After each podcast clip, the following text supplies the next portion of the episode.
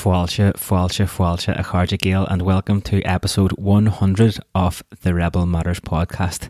As usual, I am your host, Anne O'Carolan. I'm recording this introduction from West Belfast, and I don't really know where to start today's episode because it's mad to think that we have got 100 episodes of the podcast under the belt. This is the first episode in the last five weeks. The 99th episode was with Harrison Gardner, and we got an absolutely class response to that episode. So, thanks very much to everyone who got in touch about the episode with Harrison. In the last four weeks or so, I have been navigating the reopening of our personal training facility in Cork City Centre, Ackley, which is why there has been a bit of a delay in getting the 100th episode out. And I also wanted to do something a little bit different for this landmark episode. So instead of me getting someone else into the hot seat, the mic was turned around. And for this 100th episode, my long term friend, Dara Graham, did a little interview with me at uh, the house in Cork. These days, I am living right next door to Dara and Jess and their two kids, Lily and Theo, and their massive dog, Gibson.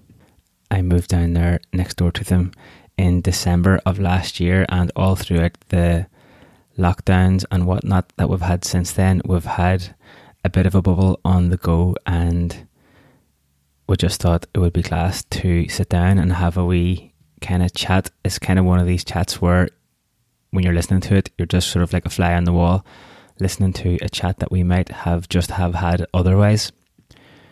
Which, whenever I'm doing the interviewing, are always amongst my favourite episodes of the podcast so far. So it was nice to do something a little bit different for the 100th episode. We covered quite a lot of ground and it was a pretty relaxed conversation. So I hope you like it before we get stuck into the chat with Dara, I just want to say a massive and very genuine thank you to everyone who's contributed to the Rebel Matters podcast over the course of the last four years and over the course of the last 100 episodes.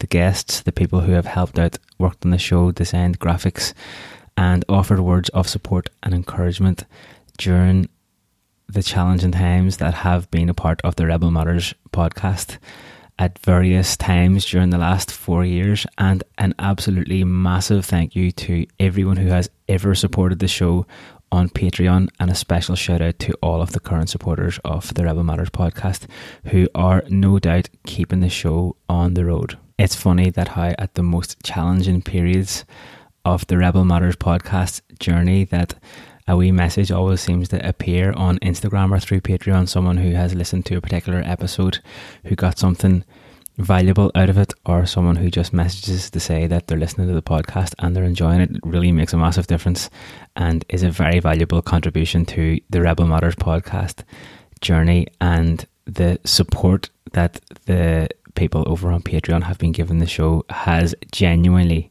kept the Rebel Matters podcast going. If you want to become a supporter of the show yourself, then head over to patreon.com forward slash rebel matters where you'll see the various tiers of support that I've set up there. And that's it. So thanks very much, lads. I can't believe that we're after getting to 100 episodes. Uh, I remember at the very beginning, the goal was just to do five or six episodes and see how it went. And it's still on the road and that's thanks to everyone who has contributed and supported the show over the last number of years. I'm really looking forward to making the next run of episodes. I have one or two interviews already recorded, but as I was saying, I wanted to do something a little bit more personal and a little bit different for the 100th episode. So I hope you enjoy this one and I hope you are all keeping well and uh, get in touch through Instagram, Twitter, Patreon, or the Rebel Matters website, rebelmatters.ie, where you'll also find all of the rest of the episodes. Anyway, enjoy this wee relaxed uh, chat with Dara Graham and myself. The conversation just picks up where we are discussing how long we've known each other for and how we became to be friends in the first place. So that'll give us a bit of context for what is to come. So, buena gisal dasakarja. I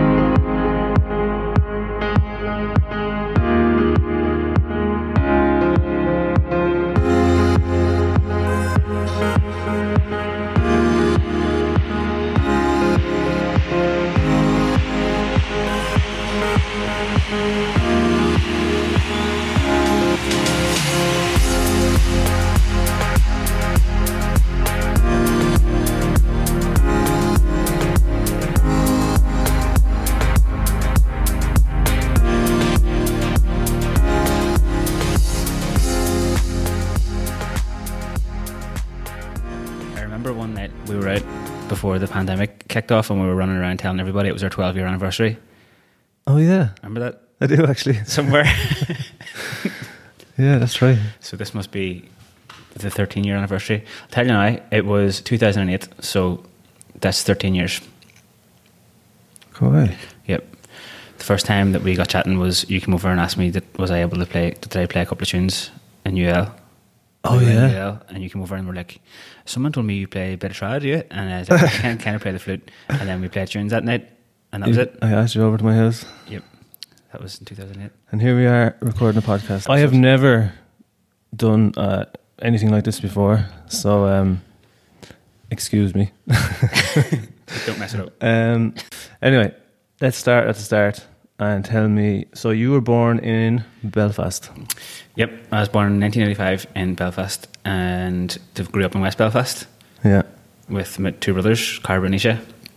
Naoise is also known as Móglaí Bap in Kneecap, and Carver is currently training at Tipperary Ireland team, Yeah. Tip for Lame. Again. Cool. Yep. Um, what was life growing up with the two of them? Uh, well, it was only two years between me and Carver, so we were, in some ways, we were kind of like what I imagine what it would be like to be a twin in a way. We're just doing all the same things all the time, Mm. wearing some of the same clothes at times as well. And Did you have bunk beds? we did have bunk beds. I was on the top bunk, and he was on the bottom bunk. And I remember when we got the bunk beds, like, bu- bu- absolutely buzzing Yeah. when we got the bunk beds in. That's it. Yep. And then along came Naoise. There's nine years between me and Naoise. Is there? Yeah, and yep. So, yeah. That what? What's that? The that best must- thing about Naoise when he was born was you could bring him out for a walk and you got loads of attention from girls when you were pushing the pram around the block. Oh yeah. They'd come over like the way when you have a dog Yeah. and people come over. And I haven't got a dog. uh, would you like one, Um, maybe, maybe someday. or would you like another Nisha? Uh, Uh, I struggle to look after myself most of the time. Never mind trying to look after a dog as well. But someday I would like to have a dog someday. uh, if you were to choose a dog right now, what type of dog would you get? What? Big scruffy one. Yeah. Just big, like, bit rough around the edges. Probably a rescue dog, maybe. Cool. S- Someone who just wants to hang out. I suppose then, friend. growing up, like you had very different relationships between your two brothers. Then, because obviously one's not in your age bracket and the other one is. Uh, yeah, I guess so. Um, like Naoise, we were always kind of hanging out together and stuff. And Naoise will remember this, but when we were up about, like, say, I would have been about 12 or 13, 14, 15, we're all playing FIFA upstairs. Naoise would come in and, like, demand his turn Hmm. on the computer, even when he was small. And we would obviously not want to give him a turn a lot of the time. So then he would go out of the room and come back with a big, massive plastic sword and start beating all around him until he got his go. How did that go down? we mostly had to give him a turn. We did give him a turn, but then, uh, then I was away at UL for a while uh, when I was eighteen, and I was in living in Limerick. And at that time, Naoise was like about ten or something like that. And um, then, yeah, so then he kind of grew up, I suppose, fending for himself in Belfast for a lot of time because me and Carver were down in Limerick, and sure, we're all the best. Who's friends. yeah? Who's the? I don't know. Do do, do between the three of you, like you're the oldest, I suppose.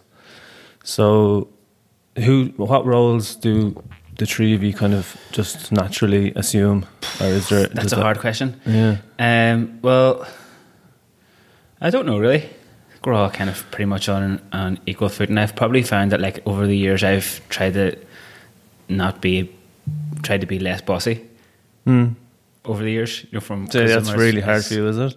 pretty hard sometimes. like when you're the oldest, like you're calling all the shots, but then obviously like when the people who are younger than you are like adults or like can make their own decisions when even when they're kids, like mm. then maybe time to stop being a bossy bitch. Yeah, yeah, yeah. Do you think actually, just in general, the older person in a family naturally has a different role, or you know, maybe from their parents. Actually, when they're growing up, they might have been treated a little bit differently, which naturally um, results in their personality or their kind of elder sibling type role. Probably in a way, but, but I suppose there's only two years between me and Carver, so it wasn't as much of a thing there. Although, just talking about the bunk beds, I remember when we got the bunk beds and we were picking who was going to be on the top, like, and I got to pick. Huh. So I suppose there are decisions like that along the way that maybe get a little bit of a uh, preference on. Yeah. Um, but yeah, we've got a pretty good relationship. Actually, three of us, very, we've got a very good relationship. What I'm talking about, and uh, I think that's just because we all kind of just respect each other. And Yeah. What was life like growing up in your house? yes, we were all speaking Irish in the house, and there was the so like political climate at the time was very different to what it is now. Like, we were I was 13 whenever the Good Friday Agreement was signed, so there was like still Brits were still on the street, and there was still things happening around around the place that probably had an impact on that had an impact on everybody's life really at the time, and still does. But um, I don't know. It was good. Like we were just mad into the hurling stuff and played for St Paul's, and we were up there a good few nights of the week playing around. If we weren't up there, we were out in the council ground around the corner from the house, pucking around and um, having fights and doing things like that. Yeah. Normal So things. would you be? Uh, Was your house kind of a house that you would just go home to and you would be out and about all the time, or would you be at home a lot more, or what way was that? Um, uh, well, we would have went back to the house after school, and we had to do our homework, and then would have to do an extra bit of reading a lot of the time, and then would have to play some tunes, and then we'd be good to go. So when you say After ha- that there. have to read and have to play tunes, know, our mum was a librarian, so the reading was like essential from day one. Really? Like your, your school books, and then you had to do an extra bit of reading after that. A different book that she would have brought back from the library, like or we picked it ourselves or something. Yeah. And then you'd have to do if you were ready to go out out the door, like with the stick, you'd have to play ten minutes tunes. Was like the pass really? to get out. Yeah, Jesus. just under the front room, bang out a couple of chains, and then you're good to go. All three of you Uh, yeah, pretty much Yeah. together. No, not together. All right. uh, separately yeah. or together. I mean, it doesn't matter as long as you got them done. Go away. Yeah. And what kind of books would she choose for you? Uh, well, at the t- at the start, like they would have obviously kids' books at the beginning, like we're just So what age did you start doing this? in primary school, like pri- Oh, yeah. proper as soon as we could read, really. Really? Yeah, and then as as for me anyway, as I got a little bit older, as I was coming into my early teens, I was asking for books that were more kind of political, and I suppose that was kind of partly me trying to get a sense of what was happening around us, Mm. and. I wouldn't say that that was the beginning of it because we were exposed to it like in our day to day lives, and um, we were exposed to it through being around our parents and the things that they were involved in in the community as well, and from watching the news. And but I suppose it was the beginning of the sort of independent, independently trying to figure out what, what was happening hmm. around us and trying to make sense of it. Like I remember at the beginning when I was asking my mum, could we get some books that had got to do with the conflict in the north, and at the start she was a bit resistant to it. Now I suppose the resistance was kind of futile because the, house was falling down with those books anyway, because our dad had loads of them in the house, hmm. and then, but then I just remember speaking to her, and then she was like, "Okay, look, we'll bring it back." These books that you're looking for, and around about the same time, I started listening to Christy Moore, hmm. and got a got a sense of a lot of the things that had happened around about that time or sooner. No, like learned started to learn more about the hunger strikes on Bloody Sunday and the different things that Christy Moore sings about. Even listening to Back Home in Derry and McIlhatton that was written by Bobby Sands when he was in jail, and though that was kind of the beginning of the more political kind of awakening, of, like independently as a as a young person at the time. So what age was that? Probably 13, 14, thir- maybe 13, less, 14. 12, 13, 14. Interested in politics? Well, you, s- like for us, like it wasn't like the way there's a different. There wasn't like the way that some people might see it now, where there's like ordinary life, and then there's a complete separation, and then there's politics, and some people are invo- uh, interested in politics, and some people are interested in other things that have got nothing got to do with politics. It, it wasn't really like that, and in many respects, it's still not like that for young people growing up in places like West Belfast because you're so inextricably linked to what's happening around you and that the, the politics of the place is a part of day to day life, Mm. And, and it- especially back then it was. So for me as a young boy, I was, I suppose, like the way that any young people are. You're trying to you're trying to figure out who you are, and you're trying to figure out where you're from, and make sense of your environment. Mm. And they were the things that were happening in our environment in real time. It's not like it was like a, a historical interest. Mm. So even though that might seem young now, like looking back at it, or for someone who wasn't exposed to that kind of thing, it wasn't for us like politics. It'd be like if you think about someone who is in the West Bank or something like that, who's a kid, and they're they, they, they're aware, have to become aware at a very young age of what's happening around them to try and Yeah. make sense of it. Kind of similar to that in, in, in some respect, I suppose. Mm. What's the biggest misconception you think people from, say, down south might have of Northern Ireland, life in Belfast? Well, one of the early things that we would have been aware of is that what was happen- what was being reported on the news on, on the TV was a, a lot of the time very different than the way that we perceive things to be, mm-hmm. and uh, because we were living in it, we were able to see that. But for people in the south who aren't who weren't living in it and weren't exposed to it in the same way that we were, and would have been largely dependent on the stories that they were getting from the media, mm. the biggest misperception as far as I can see, by a good long shot, was that what was happening in Belfast and Derry and the six counties in general was that Catholics and Protestants didn't like each other for religious reasons, and that they were basically killing each other for that for that purpose, and that that was more got to do with, I suppose, the spin that the British government were putting on what was happening, and um, that was in many ways supported by the government in the 26 counties and by the media here as well. So that was the biggest misperception that I would that I seen anyway. And the first, the most I've mentioned this before in the podcast, but the biggest sort of realization about that was whenever I went to Limerick first when I was 18. I didn't know anybody, and someone who I was after becoming friends with on in Freshers Week on the first day. We were just running about. I was wearing an uh, Antrim jersey, and he was wearing a Limerick jersey. So we we're thinking, we're sweet here. You know, GA, Yeah. people from GA background, whatever. and We're in the same class and stuff, so we were running about with each other for the first couple of days. And then he came over to me and says to me, "Here, that girl over there is a Protestant. You must fucking hate her, do you?" And I couldn't believe it because it couldn't be further from the truth that Yeah. any of us would ever have anything uh, against anybody for their religion or anything else Yeah. got to do with their lives, you know. Whereas that was that that was at the time and probably still is to a certain extent pretty prevailing um, attitude or perception about what was happening in the north. So, so that's the perception, but what's the reality then? Well, for us, like the reality was that we were being discriminated against on a lot of different levels. You know, if you look at the community that we came from and the levels of um, discrimination in employment and education and housing and infrastructure, like for the community within the areas, Yeah. all of those things were very present in a very real way, and that hasn't got anything got to do with where you go to mass. in comparison to say my youth, uh, I didn't have to think about you know what was going to come down the road in an armored car, or I didn't have uh, those kind of situations going on around me that you would have had the, because of the troubles up north. How do you think that might have shaped who you are now today? I'm sure it did have an impact, but like I- don't like everyone has everyone ha, ends up having a unique life experience that I suppose shapes who you are as an adult and going forward and stuff like that. Um, like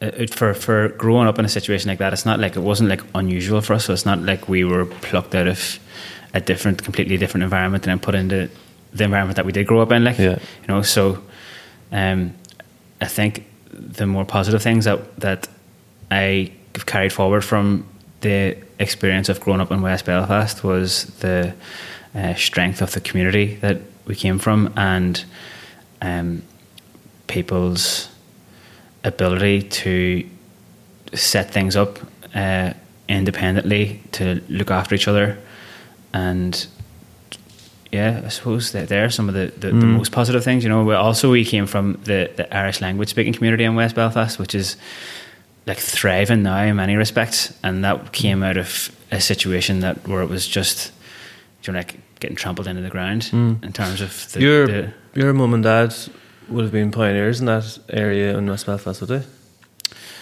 there were definitely Irish language activists within Yeah. the community, and they uh, were involved in quite a few different projects along with other people who were from the community as well. It was very much like a sort of cooperative environment there about getting to get the infrastructures that were required for t- as the foundations of the Irish language community now. I like that, but I suppose like they were carrying on the work that was done in the generation before them, the people who are you know like 15, 20, 30 years older than them, and then the next generation now is coming through, and then the next generation is also coming through. You know, people who've come through the schooling system and uh, added to what the previous generation have done.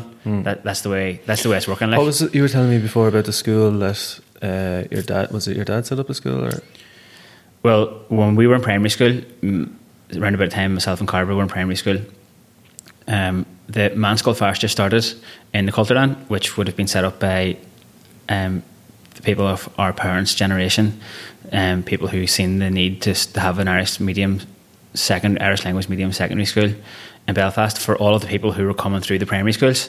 Like at the time, like there was only two primary schools in Belfast. The one that we went to, Bunscoil Phobal Feirste, which I think was set up in 1972 or 74 or something like that, and uh, Gael Skull Noel uh, on the Falls Road. And now there's loads, loads, of, um, loads of Gael schools, like primary schools that are doing education through Irish.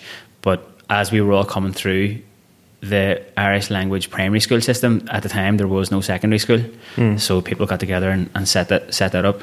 And I think the school opened in ninety one or something like that, and I was going there in ninety six, so it was four or five years on the go. By the time I got there, I think there was about maybe seventy or something like that pupils in it, or 90 eighty pupils, or something hmm. along those lines, and we were in the Cultúrlann on the Falls Road, along with the at the Caifé Glas, which was a restaurant, and Carrie Poli, the bookshop, the theatre, and a few small kind of enterprises that were all in the Cultúrlann at the same time. And it's pretty squashed. Like we were getting squished into smaller rooms every year because the rooms were being divided to put another classroom into it. And at the time, there was no official state recognition for the school, so uh, there we were campaigning like around the clock to get to get the like the the the teachers and the people who were on the board of the school were campaigning around the clock, but then we had a very active role to play in that as well as the pupils in the school. Oh, yeah? And eventually, then I I think it must have been around uh, 1999 or something like that. The school got official state recognition, which was been after the Good Friday Agreement, and we all moved all the stuff from the school in the Cultúrlann. Like we literally carried the chairs across the road to Chac Ardnava, where the school is based now, and carry we're like chair on your head and walk across the road, and then come back and get a table and bring it across. Everyone did that. It was in. I must- I think that was in um, just before Christmas in n- 1999. I think that was, and the school is there now. It's got unbelievable facilities. Like it's one of the best schools around, and it's also home to the Lake Rock Lake, Lake, Lake Rocklee GA Club, which is the new the new GA club in, in on the Falls Road. Well, it's new. It's gone. It's gone a while, but the club has just established there in the last number of years, and everything's done through Irish there, which really is a testament to all of the work that you know, like hmm. everyone who has contributed to the development of the Irish language community in, West, in Belfast has done f- going back decades, and the work that the people are doing there now as well.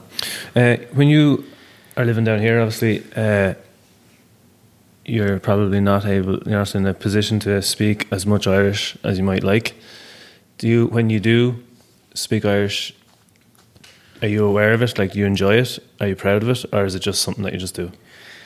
Um, yeah, it's definitely like Irish. The Irish language forms a very important part of, so like, what I identify with. Yeah. You know, like my identity as a person, and it's a very important form of expression for me. Like you know, being able to express yourself in your in the language that you grew up with and the language that you speak with your family and a lot of friends as well.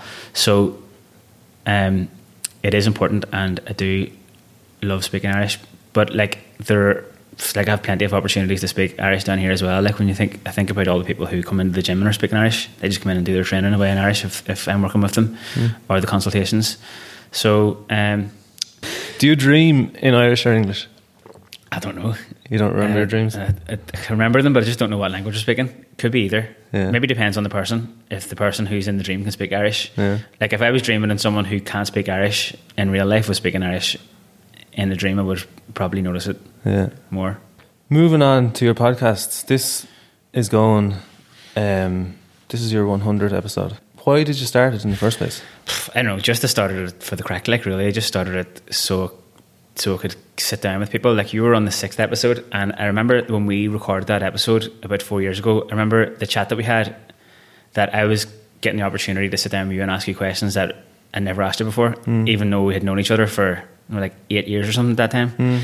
So it just kind of stemmed from that, really, like, and just being able to reach out and speak to people and connect with them on a personal level, and then also like hear what people are doing, give people the chance to share their own stories. Just uh, that's really what was behind it. Like, in hundred episodes now, like I've got a lot of people who I would consider to be friends with Yeah. now. You know, after when you sit down with someone for an hour and you're chatting to them and kind of having a bit of crack or whatever. Yeah. And especially good through the time, the pandemic times, like the first lockdown, I was doing one or two episodes a week for, for a while there. Hmm. And I was in the house by myself for 10 weeks, so it was a good chance to, to like still get to meet new people in a way. Yeah, I was just I was thinking about it where I was wondering. So like, you might get someone on as a guest, and they might have a story to tell. So that's the story, but then there's the person as well. And do you treat the person? Uh, like, are you as interested in the person as you are the story that they have, or do you ever kind of through the chat that you have with them? Find out another story that you didn't know existed, and then that becomes more of the chat than the initial reason why you got them on, or how how, how does the the whole chat develop when you when you do it? Because you've done it so many times now. You see, the first Chris Minturn, I think, was the first person on the on the podcast, um, a triathlete and really sound guy from Cork. And if he wasn't the first, he was one of the first. And I remember recording that one in Ackley in the gym, and we uh, recorded it in the ladies' dressing room, like which is miniature. It's tiny, like.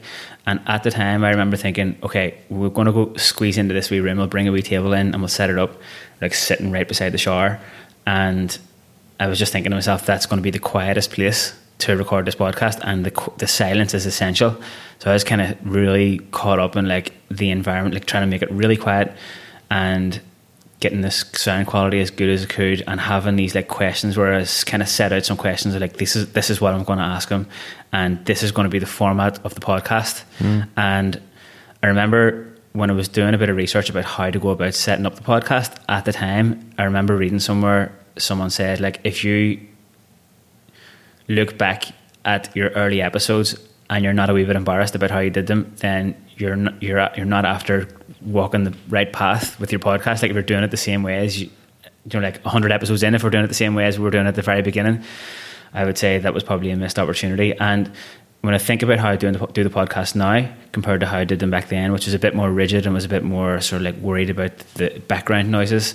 Like first of all, now I actually don't mind a bit of background noise from time to time. Like I've recorded a few episodes outside, like walking up the side of a hill or something like that, and in some ways that kind of adds a bit of ambience to the Yeah. to the experience. But it the podcast was always about connecting with the people Yeah. and kind of having laugh people and you know, like talking, being in a conversational format. Mm. And that has developed a lot since the very beginning. Whereas before it was like, these are the questions. And once I've asked, asked them this question, I'm going to ask this question and then this question. And then really what was happening there in a way, like in retrospect and with the experience of doing it about a hundred times now, it's like, for me, the important thing is to not try and squeeze the guest into a box that I have predetermined for them with the questions. And it was more about just um, setting each other up to be able to talk about whatever it is we want to talk about Yeah. in a more free, free flowing way.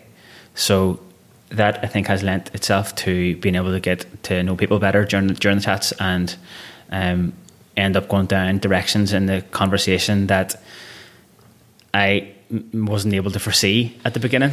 You know, like if I ask someone a set of rigid questions, they're going to answer those questions pretty much by and large. Whereas if it's more open, we might end up talking about something that I did, didn't even know existed. Right. That that person is up for talking about. You know what I mean? Yeah, I so do. that's kind of how it's developed. Yeah, I'm just kind of thinking now for myself here right now. like squishing up your what what should I questions. do now? so how's it going so far? This podcast, um, it's pretty good. It's a it is unusual to be on the other side Right. of the Two word checking. mic.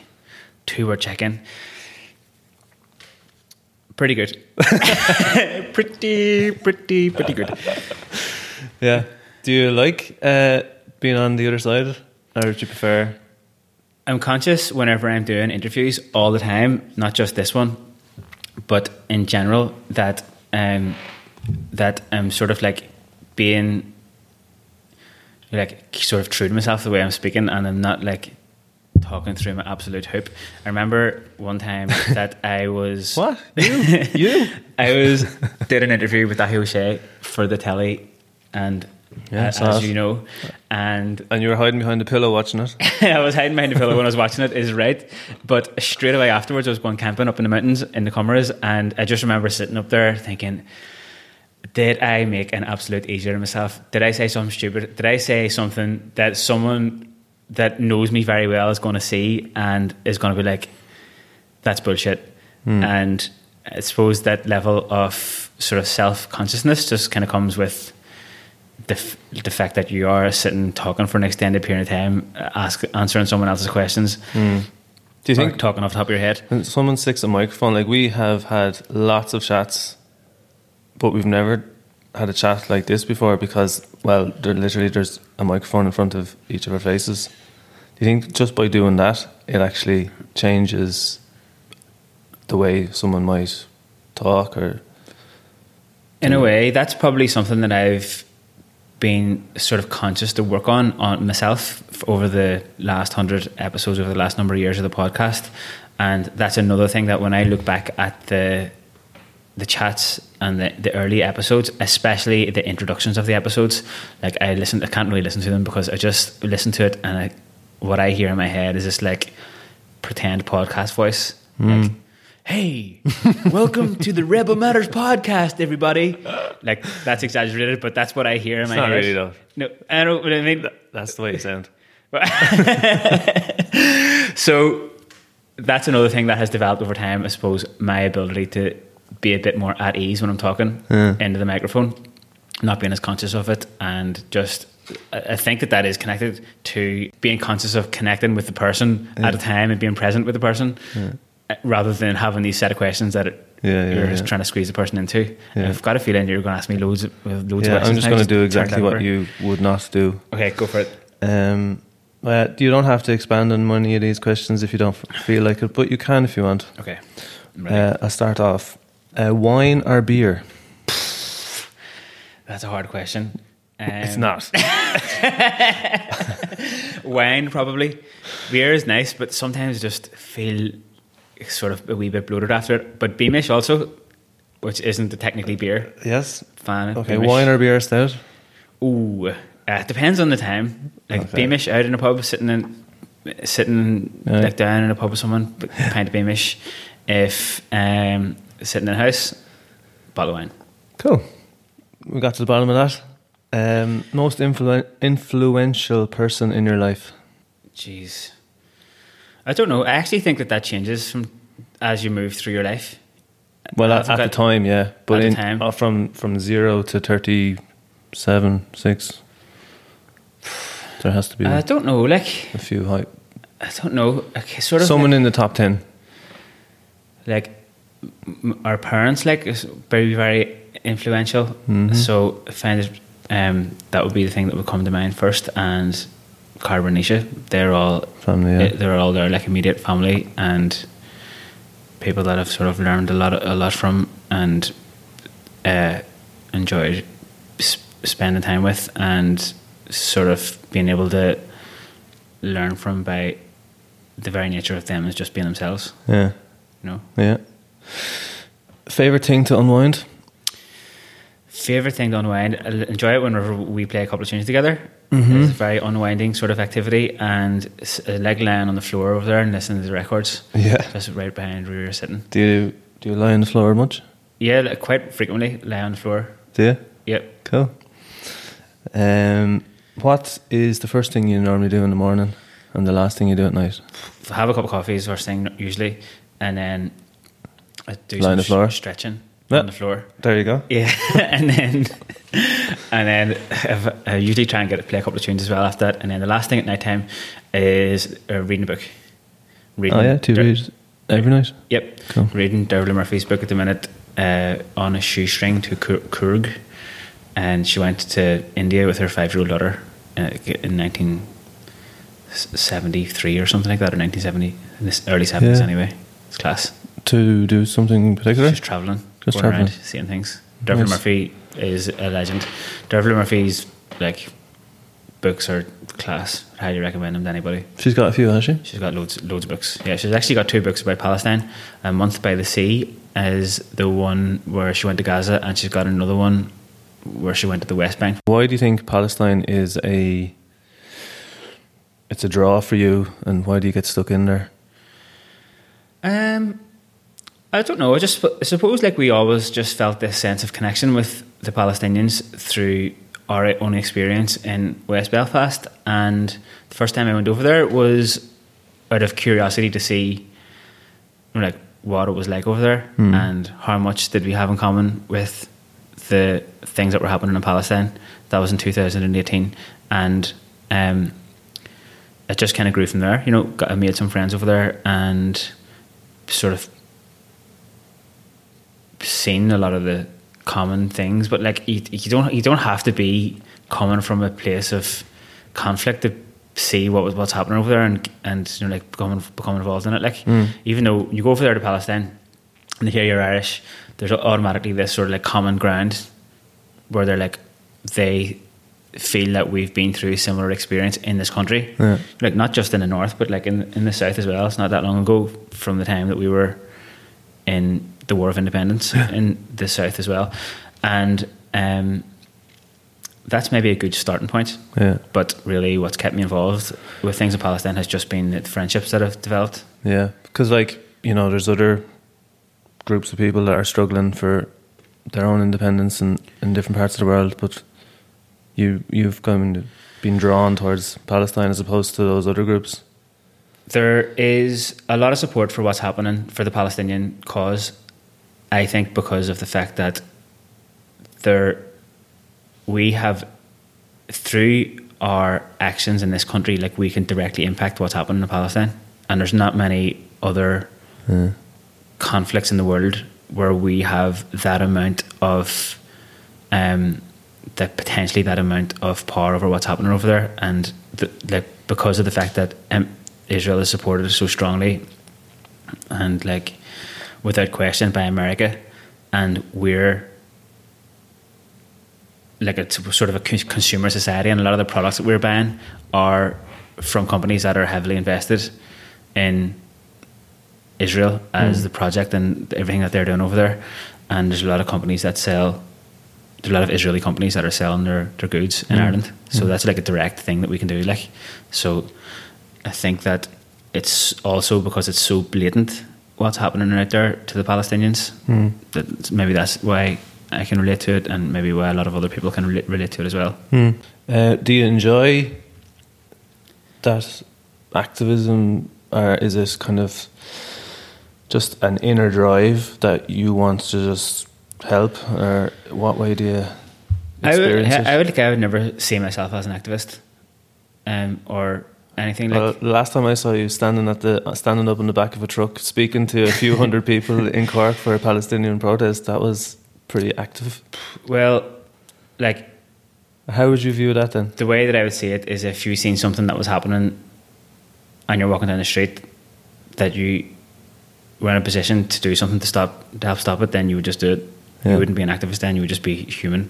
I don't know, like it's just something that's there and it's not it's you know like something that's happening that's really wrong and if you have the opportunity to do it like if you're in this in this cir- circumstances in your life where you're in a position to make a co- positive contribution to a Mm. struggle then um,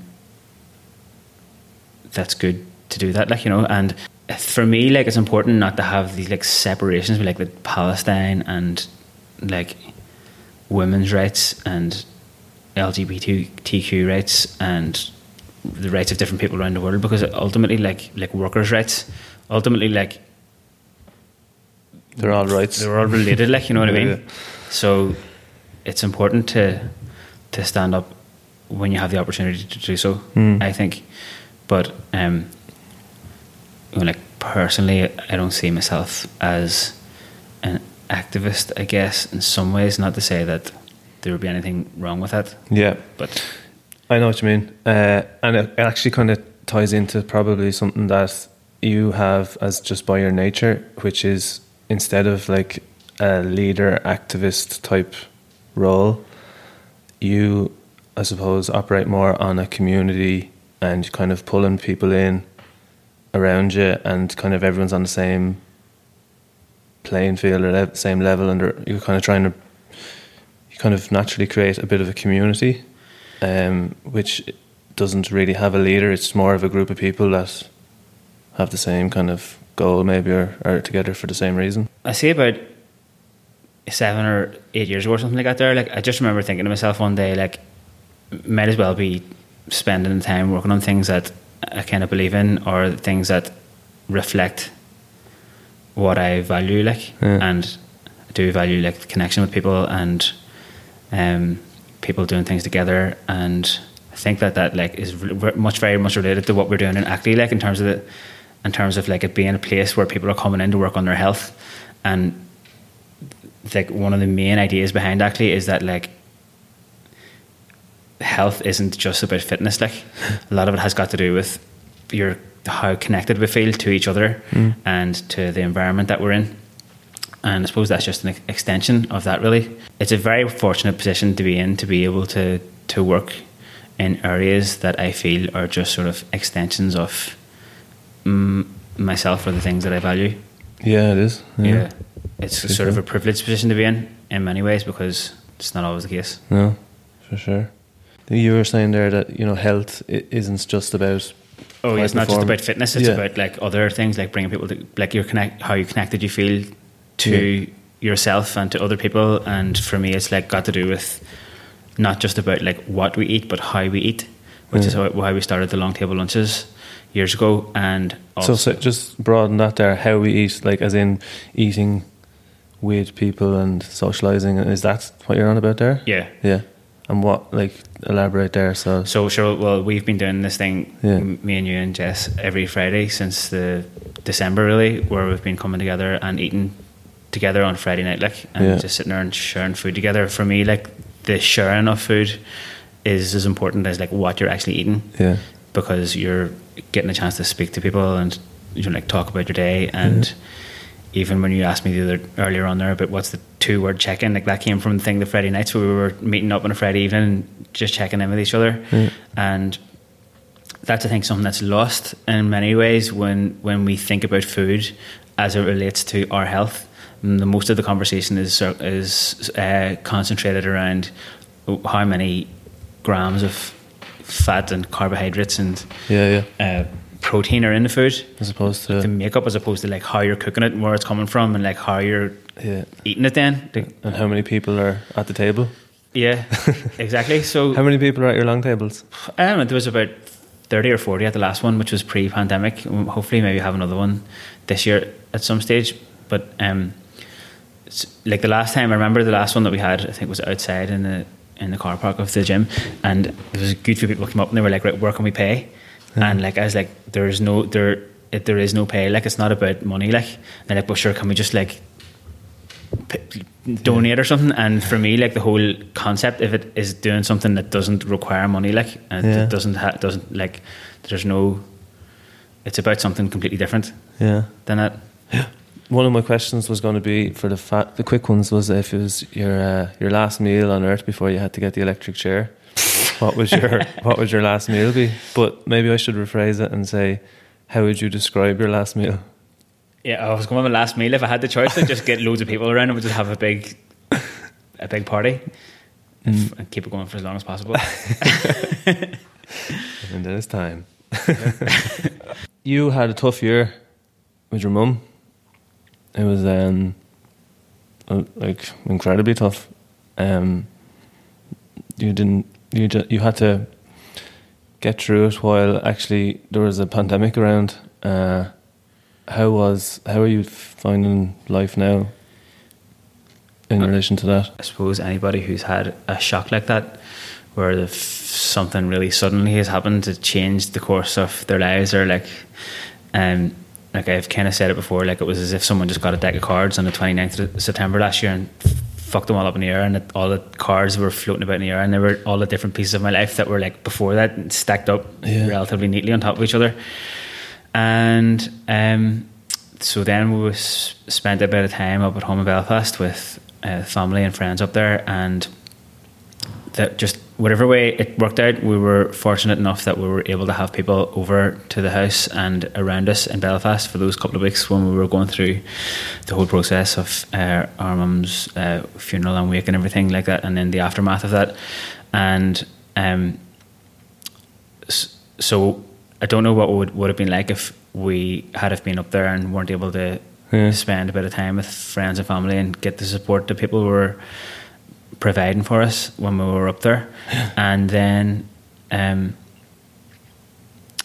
yeah, I suppose like you just have to at some point start to try and piece your life back together again, Yeah. and for me that involved coming back down to Cork. And we were in a lockdown situation then when I came back came back down to Cork that would say up until only a few weeks ago really. Well the last few months I suppose but Yeah. the, the gym was only opened in the last few weeks and um, I was just kind of trying to adjust to that and like it was a big move for me coming down here living down here beside you guys because then we had this that little bit of a support network and we were meeting up every Friday and seeing each other on the Mhm. regular which was good so that was another thing where it's just be hard to imagine what things would be like now had that not happened. Mm.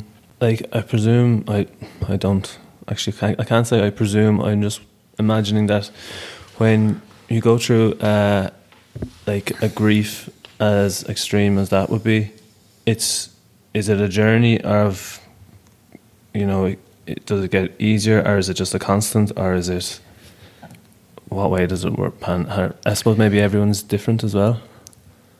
Well, the way it was for me was the initial finding out um, really suddenly that our, our mum had taken her own life was like an explosion. So Mm. that was immediate. Like you, you obviously you're not you're not expecting it. It's not as if like you were expecting it for a few weeks and then it happened. It's just like im- immediate turning upside down of everything. So there's that, and then um, there was the getting up to Belfast and starting to organise things up there, and then someone actually, funnily enough, one of my friends from Belfast handed me a book by John O'Donohue. It was Anam Cara. It's a really good book, and uh, there's a. s- I was reading it in the house, and I just section on it about about dying and death, and I just went straight to that section, which is towards the back somewhere. And the way that it said it in that book was that like grief is not like something that comes and then it just goes away someday. There's more like a tree that grows up, that grows alongside you for the rest of your life, and then it's sort of a case of, um, you know, like growing with that tree. You're sort of like intertwined with it, and suppose like the way that I see it is just kind of trying to get to the place where you're able to carry that w- not like not as if it's a burden but that you're sort of more like a dance Mm. Where do you where do you think your mum is now? I don't know Yeah. And do you ever think of people that have passed on? Do you think do you what happens? Do you think well do you have any thoughts on it? I think that say our mum lives through through us. Yeah. You know, the people that her her me and Carver Naoise and then the other people who she was in contact with in her life, like her family and stuff, Yeah. I suppose. But like I really feel her, presence through me and through Carver Naoise Yeah. very um, strongly Yeah. and I've spent more time playing music since she died, and whenever I'm playing music now, I kind of feel like that's a little bit of an extension of her as well. so that's the way I would say it, and um, I suppose it's you know it seems to be fairly for me a straightforward straightforward way of looking at it without having to try and solve the mysteries of life. Yeah. That that's I can see the link strongly there. Like Yeah. you know, I can Cool. feel it. She uh, she would have been the one that kind of gave you the the gift of music. Yeah. Yeah. Um, and she played concertina, wasn't it? Yep. Did you ever pick that up? The concertina. Yeah. Um, I have got one of her concertinas here. There's a couple of notes that are not working on it. Now, that's not the reason why I didn't pick it up, but I've really focused on just the, playing the flute more and learning more tunes. Yeah. Carver has got the concertina that she had, Oh yeah. that she was using in her main concertina, and he's after lear- learning loads of stuff on it. Class. Yeah, he's after picking it up.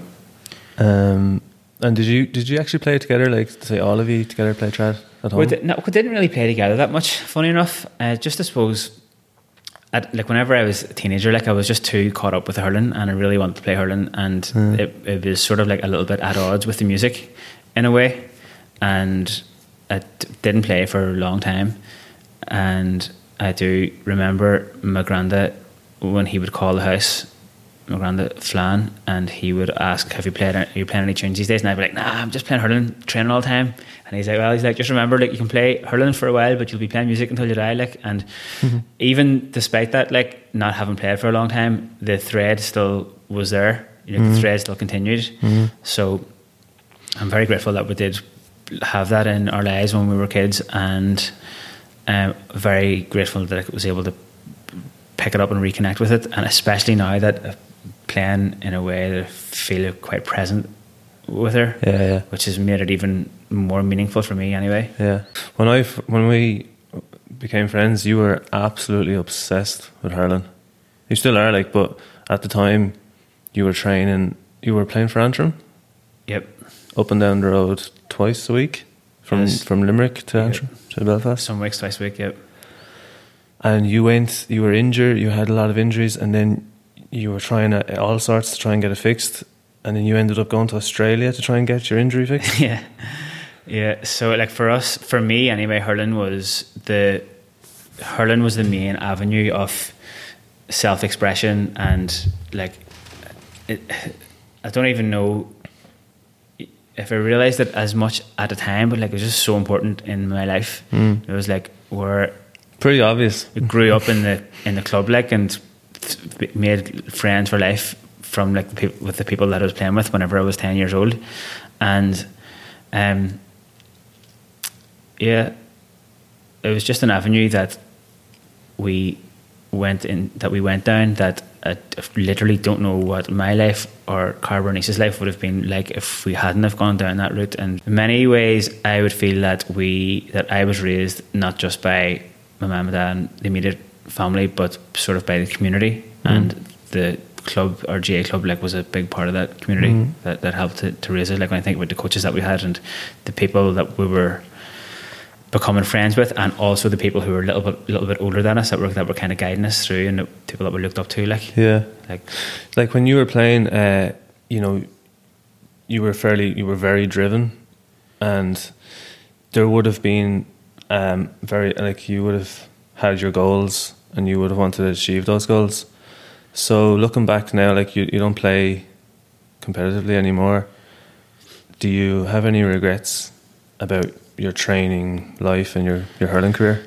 The thing that I think that whenever I went to Limerick first in 2003, one of the main reasons I was going down there was because I wanted to play Fitzgibbon hurling, and one of the main reasons I wanted to play Fitzgibbon hurling was to, to develop my own uh, game and my own skills, but also because like I'd been playing for Antrim the, whole- the whole way up from I was under under 14, and we were constantly coming down south and just getting hammered all the time.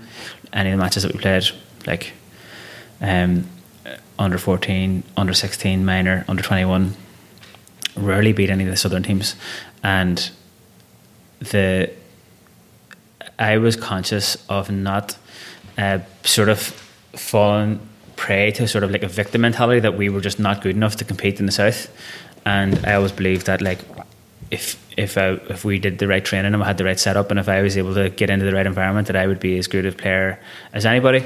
And that's how come I ended up going down to Limerick and did play Fitzgibbon hurling for four years down there, and then en- eventually ended up coming down to Cork and playing for the Piarsaigh. I think that that, that drive as well is somewhat connected to uh, the sense of identity that we were being denied in Belfast because of the amount of discrimination that was going on against our community. What was it? You uh, just a little side note. You told me a story once where you were playing hurling. A helicopter landed in the field, was it? Yeah. And you started pelting it with sliotars. The helicopter, like the ground, the council ground beside our house, Glassmullin, like the heli- helicopters would have landed there regular enough, like or foot patrols would have come through very regularly anyway. And sure, if you were there, sure, the thing to do was just to try and Target practice. hit the soldiers. And I actually hit a soldier on the head with a sliotar one time, and uh, he was in full combat gear, like, so and he had a machine gun. So it's not as if it was. Uh, he wasn't under any major threat, but he threw the ball away and never got it back. but bastard. Um, anyway, so I think that that drive has got some, some, some somehow connected to to where we grew up and all that there. I just loved playing as well. I I don't have any regrets about the training or the time that I spent traveling up and down or the amount of time or energy that I put into it. But the one big learning thing that I did get from it, and I suppose it comes from uh, like getting getting a little bit older, but also going through the experience of having sort of like a long term injury, is that I just came to realize that I had tied up a lot of my sense of self worth in hurling, and a lot of my identity was tied up as in being a hurler. Yeah. And I think while I'm delighted about every minute of hurling that I played, with every minute of it, I did came to realize that tying your sense of self worth up in one activity or one thing that's sort of external is a very fickle thing, is a very fragile thing, and that that can have a really serious knock on effect on like your your mental health Yeah. if all of a sudden you're not able to do that thing anymore. And um, that I suppose sent me down the path of um, you know, I suppose reconnecting with things that we would have had instilled in us anyway as kids and, and brought up. We were brought up that like your sense of self worth is intrinsic. It's not based on something that you're doing externally, and I think that that was um, a very valuable lesson. Mm. Yeah, like um, the one thing about hurling and its competitiveness is that, like, for when you were doing that, and if I was to look at you now, like, you're not a competitive person at all. You're the opposite to competitive. But then, yeah, like when you were hurling, you would have been extremely competitive because you know that's your ball. You're going to win that ball.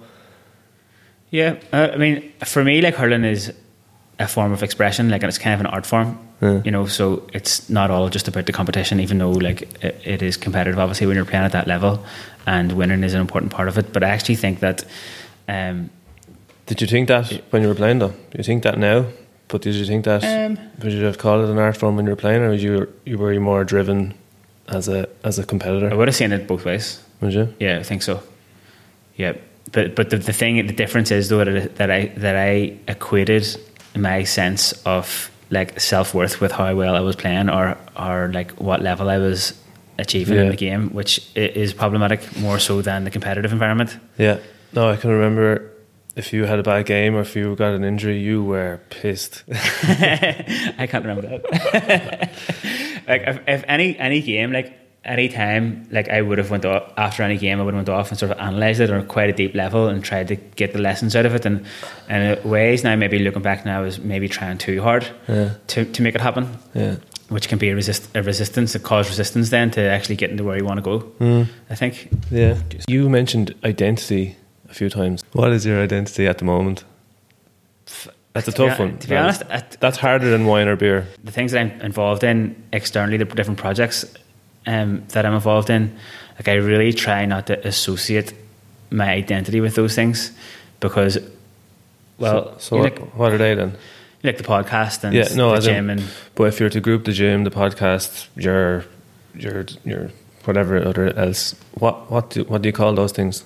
I don't know, Just projects? things that yeah, projects or things that I'm doing because I, I like doing them, Hmm. and um, on partly like I partly don't associate my identity with those things in that way because of the fact that like th- they might like the internet the internet might just stop someday and then the podcast is gone and that doesn't mean that I'm gone like or Mm. like the pandemic kicked in and the gym was closed down for six months or something like that doesn't Mm. mean that like I am less of a person because of that Mm. but I also don't associate my identity with those things too strongly because I'm conscious of not allowing those things to become ego driven. Mm. That they're the, the podcast is about connecting with whoever sitting down chatting the way that we're chatting now, and the the gym is about just creating an, an open and inclusive environment where people feel safe that they can come and you know like Mm. spend time and um, stuff like that and enjoy their time there. And I think that allowing those things to become really driven by ego and that they're that making them making them essential for like sort of feeding my personal sense of identity, I think would be a negative, have a negative impact on the real purpose of them as I see them. hmm Anything else that you would really like to, to do in, in the podcasting world? Um, I people wouldn't you mind like doing to- more live podcasts and like I think there are a lot of good things happening in Ireland uh, at the minute from an artistic point of view, like the people who are um, involved in really cool projects, and I think that there are a lot of people who are breaking out of the mold and calling out behaviors that have been accepted for quite a long time. I say, for example, in the creative industries, in terms of, um, you know, like sexual abuse or intimidation or lack of opportunities for people who are discriminated against. Like, Hmm. I think that there's a lot of cool projects of people speaking out about that and breaking out of that mold. And I would like to think that that that's having a very positive impact on the creative industries in Ireland, or the different creative areas like in music and stuff like that. And it's class to be able to hear more about those things and um, be able to con- contribute a little positive in a positive way to that cause. So who are you talking about? Just in general, I think that Yeah. when you look at the different campaigns that have gone on, like the Mise Fosta, and um, there's more visibility for people from the trans community, and I think there is a lot more avenues for people to speak out about experiences that, that, that they've had Mm-hmm. that have um, had a really negative impact on their lives and um, that they're bringing attention to, to those things and things that things that might not have things that might have gone under the radar before like before the age of social media or you know, like before people felt that they were able to speak out Mm. about things that have happened to them so I really like seeing that and hearing that that's happening Mm. and I like doing the pod, live podcast as well actually pretty cool Yeah. I haven't done many of them, done a few of them, and uh, it's nice to have that bit of kind of interaction with people who are uh, sitting in the crowd, Yeah. and um, brings an, an, an extra element. Although, like, it's a kind of a different thing, really, than sitting down with someone the way that we're sitting down now when there is an audience there. Yeah. Slightly different, but it's just as just as much fun. Like, so Yeah. I like to see the podcast developing into different areas like that there, and Will you do another hundred? Uh, well, sure. The way I just keep doing them until I feel like not doing them anymore. But um, any time that I've thought about maybe just stopping the podcast, I've just looked back at the last while and seen the people that I've got a chance to sit down with and Yeah. people that I I can you know, call up and have a chat with now that I've met through the podcast and the doors that it's opened. And even being able to sort of like doing the ones over in Palestine and being able to speak to people over there, and it's just kind of a good way to. To I mean, it doesn't like it's it's of work to do the podcast episodes and stuff like that there, and especially now, like trying to juggle them with trying to get actually off back off the ground and organising the next trip to Palestine and stuff. It is like definitely something that like the more the podcast goes on, the more conscious I am of making good quality podcasts, like sound quality, that the content is good, and then you just spread it out there so people can hear it. all takes time, but for me, like it's worth it because uh, it's I just have a good time doing them. Mm. The face to face is. Did you miss that? Yeah, for the pandemic, we were doing them on Zoom. Right. Starting, I've got a few more face to face ones coming up. Actually, the the two Norries are going to be the one hundredth and one one Hundred and first. 101st episode, Yes. and that was the first face to face one that I did in a good while, which was really good. Recorded in, in the gym, and uh, we had a good crack doing it. Okay. So, I mean, definitely prefer doing it face to face, but at the same time, like with technology, like you're able to do podcasts with people who are on the, on the other side of the world, and opens up a lot of doors that way. Like, Yeah. totally. What's your take on social media? Do you like it or dislike it? uh, like if it wasn't for the podcast and the gym and the project in Palestine, probably like I wouldn't really be on social media. I don't use Facebook hardly ever anymore, Yeah. and only still have it just because you need it to be able to use the Instagram pages properly. But um, I think that it's actually very powerful when you look at the recent attacks that Israel were doing on Gaza. That like that really spread through social media platforms, and people were able to get nearly real time access to what was happening on the ground over there. So I think that that's a very powerful thing, and I would. I suppose, despite the podcast, if the podcast and the gym weren't there, I probably would have some form of um, social media account to keep up, to be able to keep up the speed with that there, and you're not dependent on the stories coming through on the main news sites. You're, you're getting it like from the ground nearly. But then for me, like the the disadvantages are that it's social media is like highly addictive, and you see, especially when I've found this in May, whenever the bombings were happening in Gaza, and I was helping to organise um, a couple of demonstrations and stuff like that there in Cork, and trying to keep up the speed with what was happening, and then answering people's messages and stuff like that. It is highly addictive. Like it's made to be addictive. Like that's they've that's the whole point of it. Like that you're it brings you in and the way that it's f- the structure of it and the way the logos and the scrolling everything's made to be really user friendly and keep the content coming so that you're engaged in it for longer and longer. And I think when you when you couple that up with something that is so like em- uh, sort of like you're emotionally invested in, like of a campaign that's happening or trying to keep up with what's happening in Palestine, then I think that we just need to be careful that we are able to again separate ourselves from it to recover because it Yeah. can really take over your, your whole mind and for me like those kind of online campaigns personally the way that I see them is that there's a time when you sort of go to the front when you like walk up to the front of whatever's happening and you engage with what's happening head on Yeah. and you can do that for a particular amount of time and then you have to take the opportunity to step back again Yeah. and recover and like recharge the batteries before you go back out to the front again because it's really easy to just become sort of like victim to just like always being at the front and just getting worn down Yeah. until you're just completely worn down Yeah. and then what happens next after that like it's like the Instagram's not going to occur Yeah. that you're Yeah, it's good way to describe it. like you're, that you're completely bait like so you have to kind of look after yourself in that way like Mm. uh, like especially like with stuff with Palestine like it's like that there's trying to keep up with what's happening there's trying to answer messages and then there's the being out on the on the street or whatever and then trying to relay that back in Mm. through the social media channels mm. it's like a full cycle like and you can really get caught up in it like and it's not saying it's a bad thing because I think that it's very powerful Yeah. and there, there comes a time when if you're in the right place in the right state of mind in the right situation to be able to contribute to it then yeah sweet Yeah. just like I'm like happy to put all your weight behind it. But then there's a time when you sort of like retreat a wee bit as well, look Yeah. after other things in your life. Yeah. Just what's your advice that you would give anyone? Drink enough water. Drink enough water. There you have it, lads. Good luck. That's it then, is it?